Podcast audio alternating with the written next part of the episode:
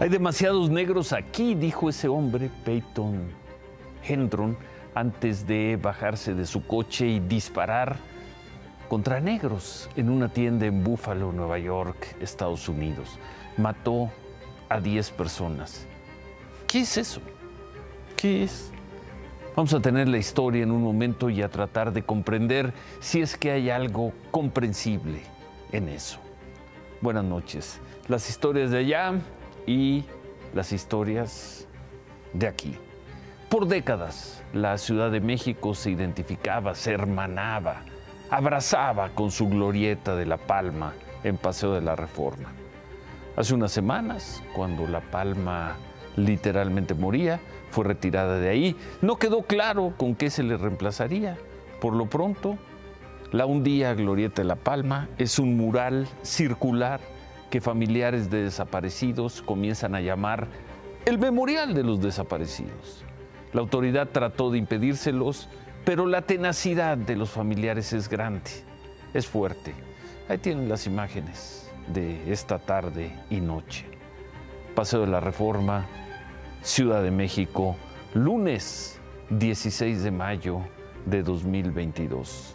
Y como si las estadísticas acompasaran este memorial, hoy se dio a conocer una de esas cifras que rompen el alma de una sociedad. Hoy se informó, hoy, lunes, que en el país ya hay más de 100,000 personas desaparecidas o no localizadas.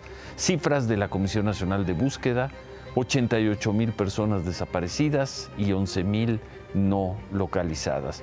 Los registros vienen desde 1964, pero vamos a ver este comparativo de los últimos 3 sexenios con Felipe Calderón, 6 años, 31,400, con Enrique Peña Nieto, 6 años, 49,500, con Andrés Manuel López Obrador, 3 años y medio, 46,000. Por cierto, los estados con más desaparecidos son Jalisco, Tamaulipas, el Estado de México, Nuevo León y Veracruz. Y la otra cifra que sigue en aumento o que no para cuando menos es la de homicidios dolosos. El fin de semana, viernes, sábado, domingo, fue el fin de semana con el número más alto en lo que va del año. Se registraron, ahí está la cifra, está en pantalla, no es necesario comentarla. Esta mañana los cuerpos de un hombre y una mujer fueron encontrados, desmembrados en la ciudad de Zacatecas. Los restos estaban en 5 bolsas, las cabezas estaban dentro de 2 hieleras. Esto fue en la colonia Gustavo Díaz Ordaz. Junto a los restos fue encontrado un mensaje firmado por el Cártel Jalisco Nueva Generación. Otra vez, el Cártel Jalisco Nueva Generación, con un mensaje contra bandas rivales que operan en esa zona, y advirtieron a policías estatales que no se metan, que no intervengan. En fin, días muy difíciles. En otras cosas, el presidente López Obrador fue muy, bueno, a ver, antes de decir que fue muy duro, aseguró esta mañana que los médicos cubanos, estos 500 médicos cubanos que van a ser contratados por el gobierno federal, van a ganar lo mismo, van a recibir de ingreso lo mismo que reciben los médicos mexicanos. Dijo que los están invitando, que los están trayendo porque los médicos mexicanos no quieren ir a las comunidades rurales y alejadas. Y sobre los médicos que han rechazado esta decisión, el presidente aquí sí fue muy duro. No puedo generalizar, más cuando los médicos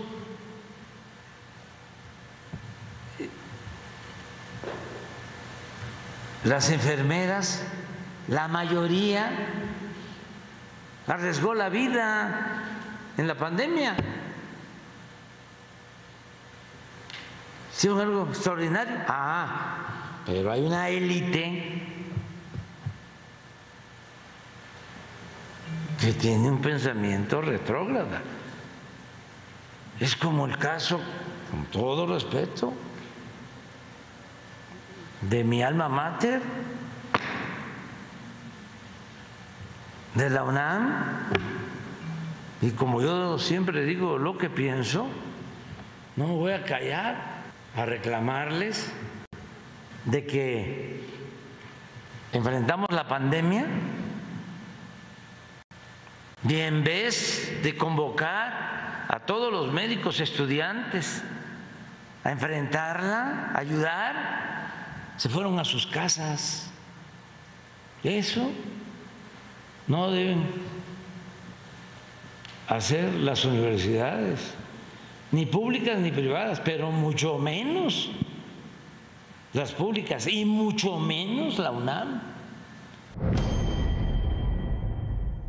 Muy duro el presidente López Obrador, y sí con esa idea de que en los momentos duros, cuando empezaba la pandemia, cuando todos teníamos mucho miedo, cuando la autoridad nos decía que nos quedáramos en casa, sí queda la impresión de que la UNAM también mandó no solo a sus estudiantes, a sus profesores, a sus investigadores, sino a sus estudiantes de medicina, a sus pasantes, en fin, a los doctores de la UNAM los habría mandado en su mayoría a sus casas.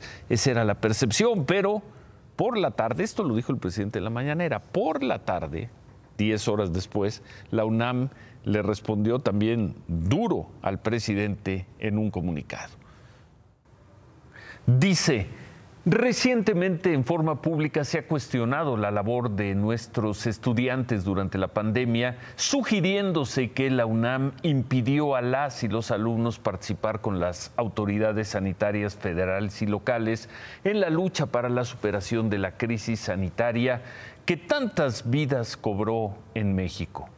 Enseguida se hace en el comunicado, se hacen una serie de aclaraciones. Punto 1, fue la autoridad sanitaria, es decir, fue el gobierno federal, la que suspendió todas las actividades de los ciclos clínicos de pregrado, solicitando a los directores de hospitales y jurisdicciones sanitarias que los estudiantes no acudieran a las instituciones de salud.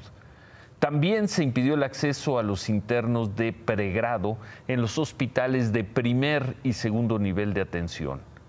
En el punto número 2, la UNAM explica cómo los pasantes que estaban en hospitales fueron trasladados por la autoridad sanitaria a centros de salud. Aseguran también que los pasantes en áreas rurales se quedaron a trabajar en las comunidades. Todo esto durante la pandemia. En el punto 3, la UNAM detalla otras tareas de los pasantes durante la pandemia, como fue el apoyo en la unidad temporal COVID-19 Citibanamex, en las pruebas de COVID, en la atención en hospitales privados, en el convenio que se firmó con el gobierno federal y luego en el apoyo a las tareas de vacunación. El comunicado de la UNAM concluye con esta frase: testimonios de lo anterior hay muchos, fueron miles los universitarios y universitarias que en la crisis sanitaria se entregaron con pasión. Sirvan estos datos y esta aclaración para que la sociedad esté debidamente informada sobre el quehacer académico y el compromiso de la Universidad Nacional Autónoma de México. Durísima la UNAM en su respuesta al presidente López Obrador, sin decir su nombre, sin referirse directamente a él, como duro fue el presidente López Obrador. Y sí, en esa memoria, en ese imaginario que cada quien va tejiendo a 2 años de aquel inicio de la pandemia y de las jornadas, la Jornada Nacional de Sana Distancia, del Quédate en Casa, sí quedaba una impresión de que la UNAM se había replegado, pero categóricamente salen con este comunicado a decir, eso no es cierto, no nos fuimos a las casas, estuvimos ahí y si en algún momento nos tuvimos que replegar fue por instrucciones de la autoridad. ¿Y quién es la autoridad? El gobierno del presidente López Obrador. Vamos a ver si sigue esta controversia del presidente con la UNAM, o todo queda en el intercambio de este lunes.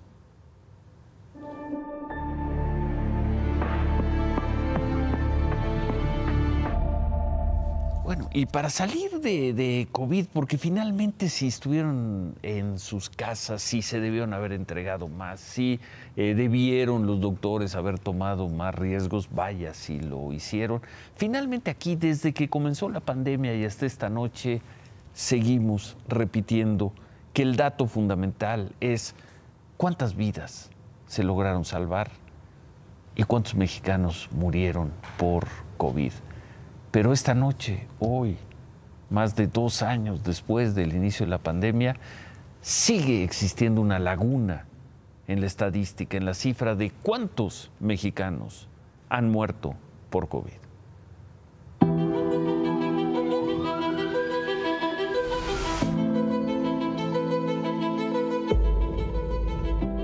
La Secretaría de Salud actualizó la cifra de personas que han muerto durante la pandemia por COVID-19. Según el comunicado técnico publicado hoy, la cifra es de 324.611. A esta cifra es necesario sumar el número de personas que, de acuerdo con el registro civil, murieron por COVID-19, pero no fueron registradas en su momento por la Secretaría de Salud. Esa cifra actualizada al 2021 es de 159.548 personas fallecidas. La página de la Secretaría de Salud no ha actualizado la cifra de exceso de mortalidad en lo que va de 2022. De acuerdo con un análisis de certificados de defunción elaborado por el investigador de la UNAM, Héctor Hernández Bringas, en 2022 han muerto al menos 8.312 personas cuya muerte no fue registrada por el Sistema de Vigilancia Epidemiológica. Sumando todos estos datos estimados, al día de hoy, han muerto en México, según cifras oficiales, al menos 492.471 personas por coronavirus.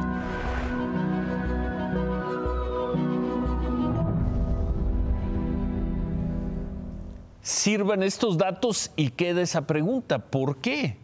Hoy estamos a 16 de mayo, 16 de mayo, 4 meses, 16 días de lo que va del año. ¿Por qué no se ha actualizado la cifra de exceso de mortalidad? ¿Por qué? ¿Quién dejó de hacer su trabajo o intencionalmente no lo está haciendo? Estamos a 16 de mayo y esa cifra se quedó estacionada al 31 de diciembre. Imposible calcular la cifra de personas muertas por COVID. ¿Por qué? ¿Quién tendría interés en que esa información no estuviera al día?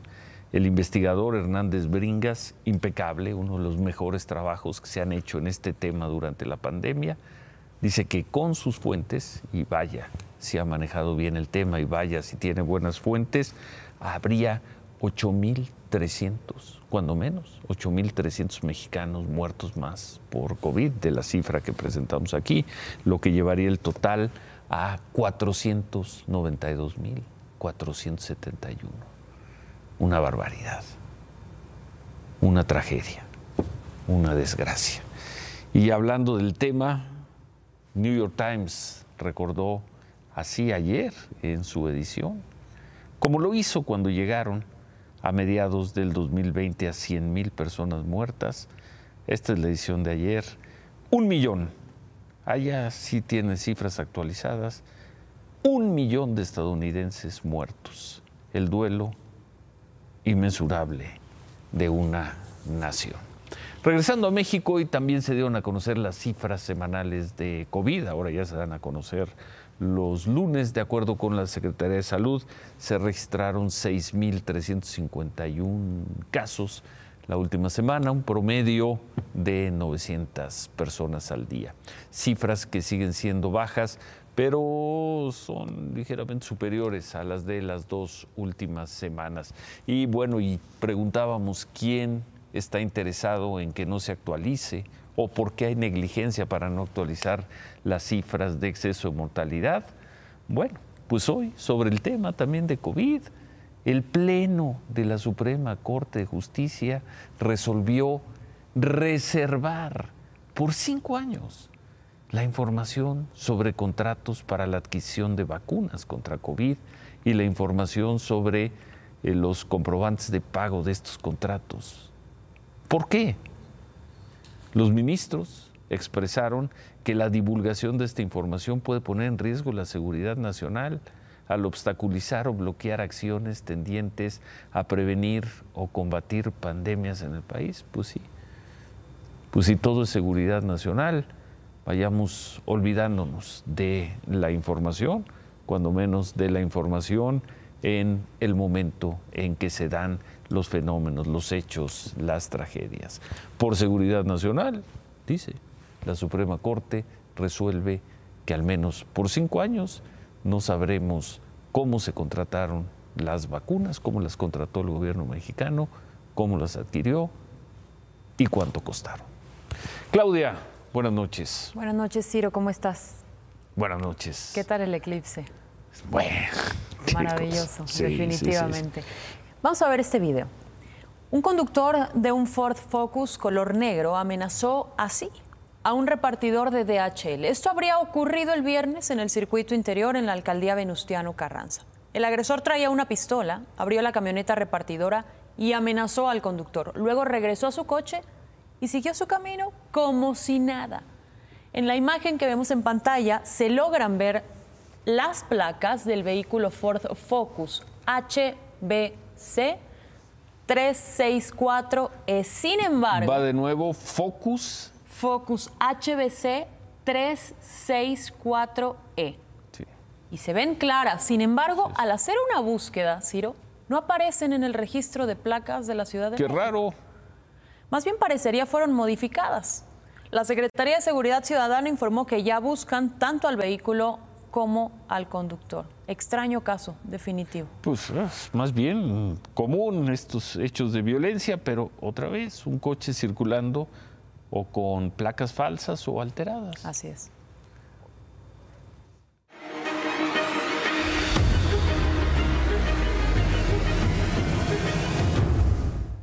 Dos años para planear esta masacre. 2 años le tomó de este señor a Payton planear esta masacre, porque en palabras textuales de quien hoy está detenido en Buffalo, Nueva York, por extremismo violento con motivos raciales, los blancos corren el riesgo de ser sustituidos por otras razas. Así lo relata Payton Gendron, un chavo de 18 años, estadounidense, creyente de la teoría del gran reemplazo, teoría que además ha sido motivación para más de uno. Van a venir los negros, los asiáticos, los mexicanos, los latinos a reemplazarnos. Así es, todas las razas. Hay que decir que esto sucedió el sábado en un supermercado en Buffalo, pero no ha dejado de ser nota. En un manifiesto que publica el Internet, además al tiempo que comete este multihomicidio, asegura que en todo este tiempo se dedicó a comprar municiones, a comprar equipamiento, a practicar tiros, Ciro. Un plan perfectamente armado para que, según él, lograra acabar con el mayor número de personas en esta ocasión de raza negra en la ciudad, con más porcentaje además de población afroamericana del estado de Nueva York. El sábado dejó patente que iba en serio. Claudia. Como de película. Yo creo que ni en las películas, Ciro. No. Y además, qué crudeza. Y disculpándose por si mató ahí a alguien que no era de raza negra. Y se atrevió a decir frente al juez que era absolutamente inocente. Haciendo estas declaraciones, un crimen que a sus 18 años le puede costar a Payton Gendron el resto de su vida en la cárcel. Pues así como lo vimos en pantalla, las imágenes son terribles. Es posible, además, que se le acuse de homicidio en primer grado con premeditación y alevosía. En su comparecencia ante el juez y en el mismo manifiesto que hizo público al tiempo que subía este video en vivo, Payton asegura haber elegido este supermercado porque el código, Ciro, el código postal 14208 en Buffalo tiene el porcentaje más alto de gente de raza ¿Así negra lo dijo? O ascendencia afroamericana. Así lo dijo, lo investigó, lo trabajó durante 2 años y en palabras textuales, ese era su objetivo, así lo argumentó. Lo dijo frente al juez, era matar a tantos negros como me fuese posible. Una tragedia.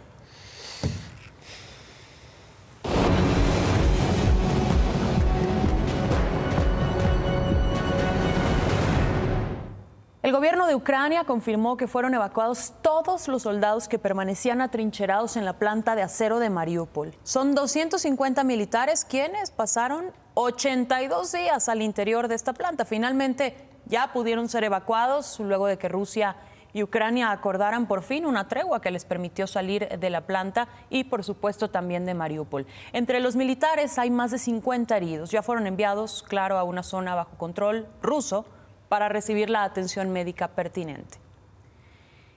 Y esta misma tarde el ejército ruso volvió a atacar la región de Odessa, esta ciudad que consideran estratégica porque colinda con el Mar Negro. El gobierno ucranio informó que el ataque destruyó un edificio turístico dejando 4 heridos, incluido un niño. Por cierto, el gobierno de Suecia anunció que solicitó ya su ingreso a la OTAN. La primera ministra, Magdalena Andersson, dijo que se suma a la decisión que tomó Finlandia la semana pasada, país que, pues hay que recordar, también informó de este interés que tiene en solicitar su entrada a la OTAN para garantizar, lo dijo así, la seguridad de su nación. Hola, mi nombre es Marlon Botas Fuentes. Soy requerido en la Fiscalía del Estado de Veracruz por el delito de feminicidio, señalado de perpetrarlo en contra de Monserrat Bendimez Roldán. Cabe destacar que lo que la Fiscalía del Estado señala como un feminicidio fue un lamentable accidente y no es nada cercano a lo que se dice en redes o en el expediente. Mi deseo es presentarme ante las autoridades correspondientes para deslindar responsabilidades. Es por eso que hago un llamado humilde y respetuosamente al señor presidente de la República, Andrés Manuel López Obrador, y a nuestro gobernador constitucional del estado de Veracruz, Cuitláhuac García Jiménez, para que con sus venias y por el amor que sienten por la justicia, liberen pronta y expeditamente a mis padres, ya que ellos no han cometido ningún delito.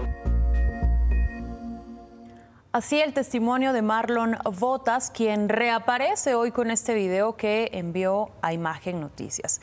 Este joven tiene una orden de aprehensión en su contra por el presunto delito de feminicidio agravado contra quien fuera su novia, Monserrat Bendimez. De acuerdo con la investigación, el 17 de abril del 2021, Marlon golpeó a Monse, le provocó fracturas en el cráneo, en el cuello, en un brazo, y tras la agresión, los padres de Marlon llevan a esta joven a un hospital privado en Boca del Río y se van. Huyen con su hijo. 6 días después, el 23 de abril, Monserrat muere en el hospital. Los padres de Marlon fueron detenidos en noviembre, también acusados del feminicidio de la joven por falsear también sus declaraciones. Hoy Marlon tiene 1 año y 1 mes prófugo de la justicia. ¿Y qué pasó? ¿Qué dijo la fiscalía?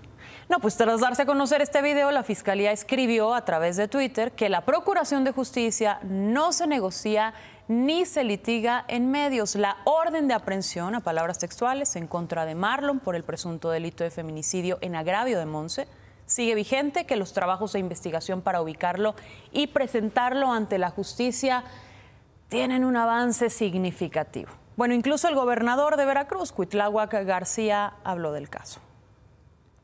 Que la Fiscalía no pone a negociación las denuncias ni las carpetas de investigación, no se someten a investigación, mucho menos se negocian con feminicidas.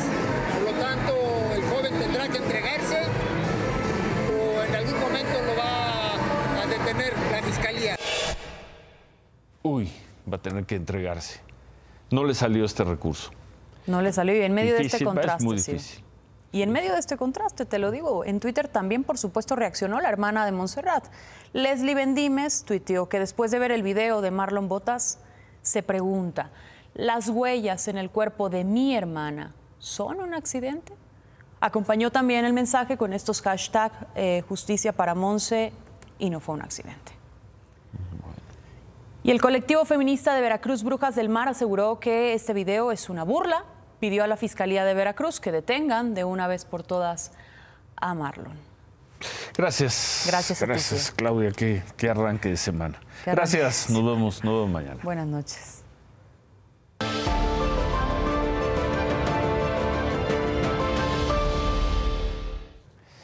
Temprano el presidente López Obrador dijo que tiene esperanza así dijo, esperanza en que el presidente Biden invitará a todos los países del continente a la Cumbre de las Américas, que va a ser ya el 6 de junio en Los Ángeles, California, Estados Unidos. Dijo también que el presidente Biden es un hombre que busca la conciliación.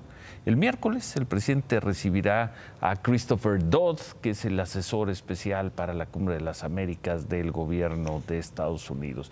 Por la tarde le preguntaron al omnipresente, porque aparece por todos lados, al omnipresente embajador Ken Salazar, sobre la posición del presidente López Obrador en torno de la Cumbre de las Américas.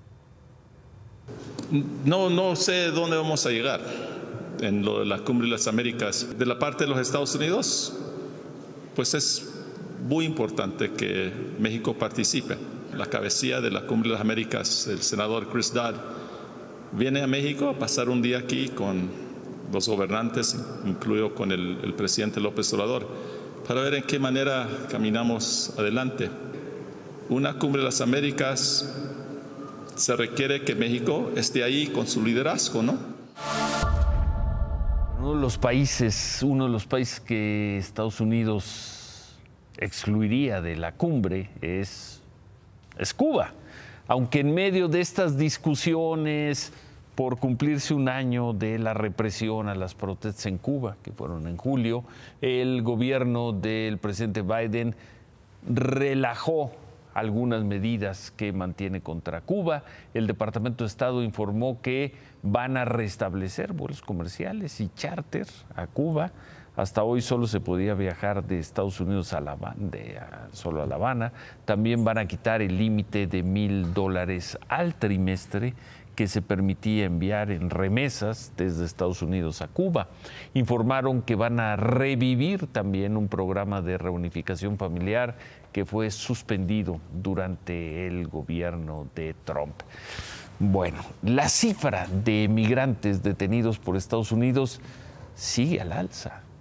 Según el Departamento de Seguridad, en el último mes fueron detenidos 234,000 migrantes. Casi 8,000 diarios, casi 8,000 detenciones, y así podríamos seguir. ¿Cuántos son 8,000 entre 24 horas? ¿Cuántos son entre cada minuto del día?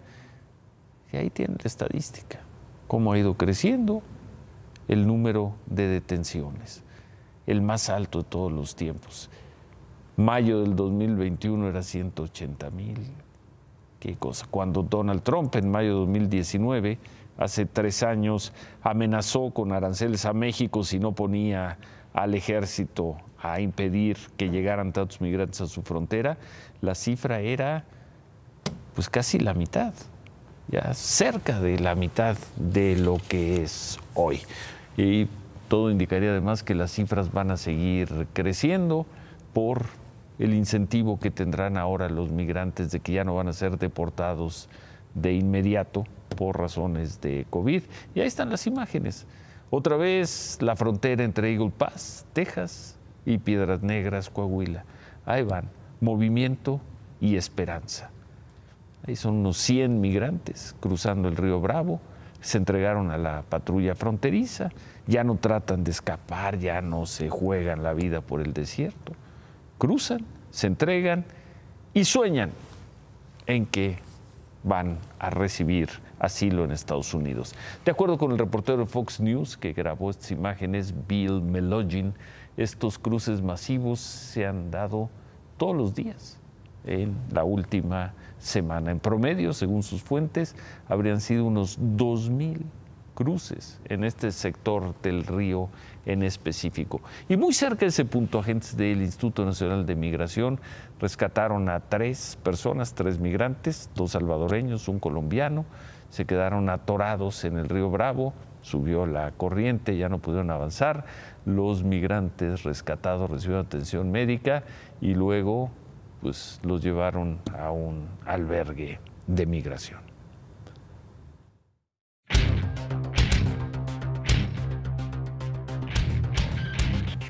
David, finalmente ya no nos dejaron vestidos y alborotados como el viernes. Hoy se publicó en el diario oficial de la Federación.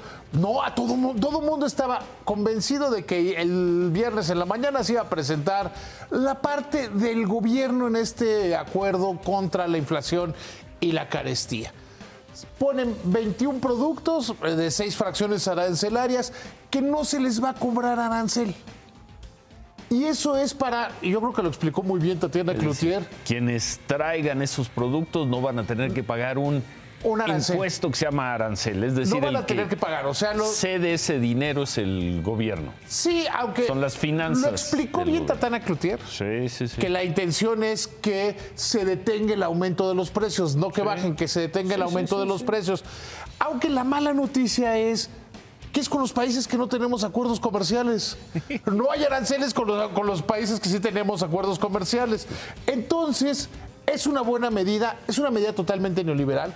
Seguramente tú te acuerdas, Ciro, cuando el gobierno tuvo la crisis del limón, la crisis del pollo, que abrían las cuotas de importación. Sí. Abrían las cuotas de importación, le ponían arancel cero para regular el mercado. Sin embargo, es una buena medida. Bueno. Limitada en el tiempo, bien. Fracciones arancelarias que tienen mucho impacto en el consumo de los mexicanos. Yo creo que bien, se manda un buen mensaje. Bueno. Qué bueno. Sí, es una buena noticia. Para empezar la semana. Empezamos bien. Bueno, pues entonces, remátala bien, David. Tristemente no puedo. Hoy le pusieron una regañada el presidente de la República, totalmente injusta, Tatiana Cloutier. Dijo que no le iban a entrar a la robadera con la revisión de los vehículos de más de 4 años, esta norma oficial, porque no le habían avisado.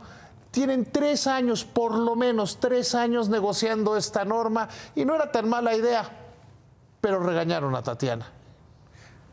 Pues sí, nos están regañando algunas personas, a nosotros, pero nosotros qué, el debate que se dio este lunes entre el presidente López Obrador y la UNAM, de alguna manera en torno de la llegada de médicos cubanos que llegarán pronto. Y bueno, gracias por los comentarios. Y en principio, ya lo comentaremos al final del programa, en principio, bienvenidos, ¿por qué no? Bienvenidos los médicos cubanos. Bueno, eso más adelante. Antes, Javier. Sí, nos regresamos con los horarios de las semifinales, pero ¿ayudaron a la América? ¿Esto es real? ¿Pasa? Vamos a ver qué dice el presidente de la Federación sobre el tema de los audios, VAR, árbitro. Volvemos. Bienvenidos los médicos cubanos y los veracruzanos y los hidalguenses y tamaulipecos. Y si llegaran, bienvenidos los argentinos o los estadounidenses. Lo que las personas, lo que la gente pide son servicios y medicinas. Servicios de calidad en tiempo y medicinas todo el tiempo. ¿Es mucho pedir? Así es que bienvenidas las manos, los cerebros, la inteligencia, la sapiencia, la serenidad, la generosidad, la tranquilidad, el consuelo que sabe transmitir un buen médico. ¿Qué carajo importa de dónde venga? Se quedan con que importa. Gracias, buenas noches. Ánimo.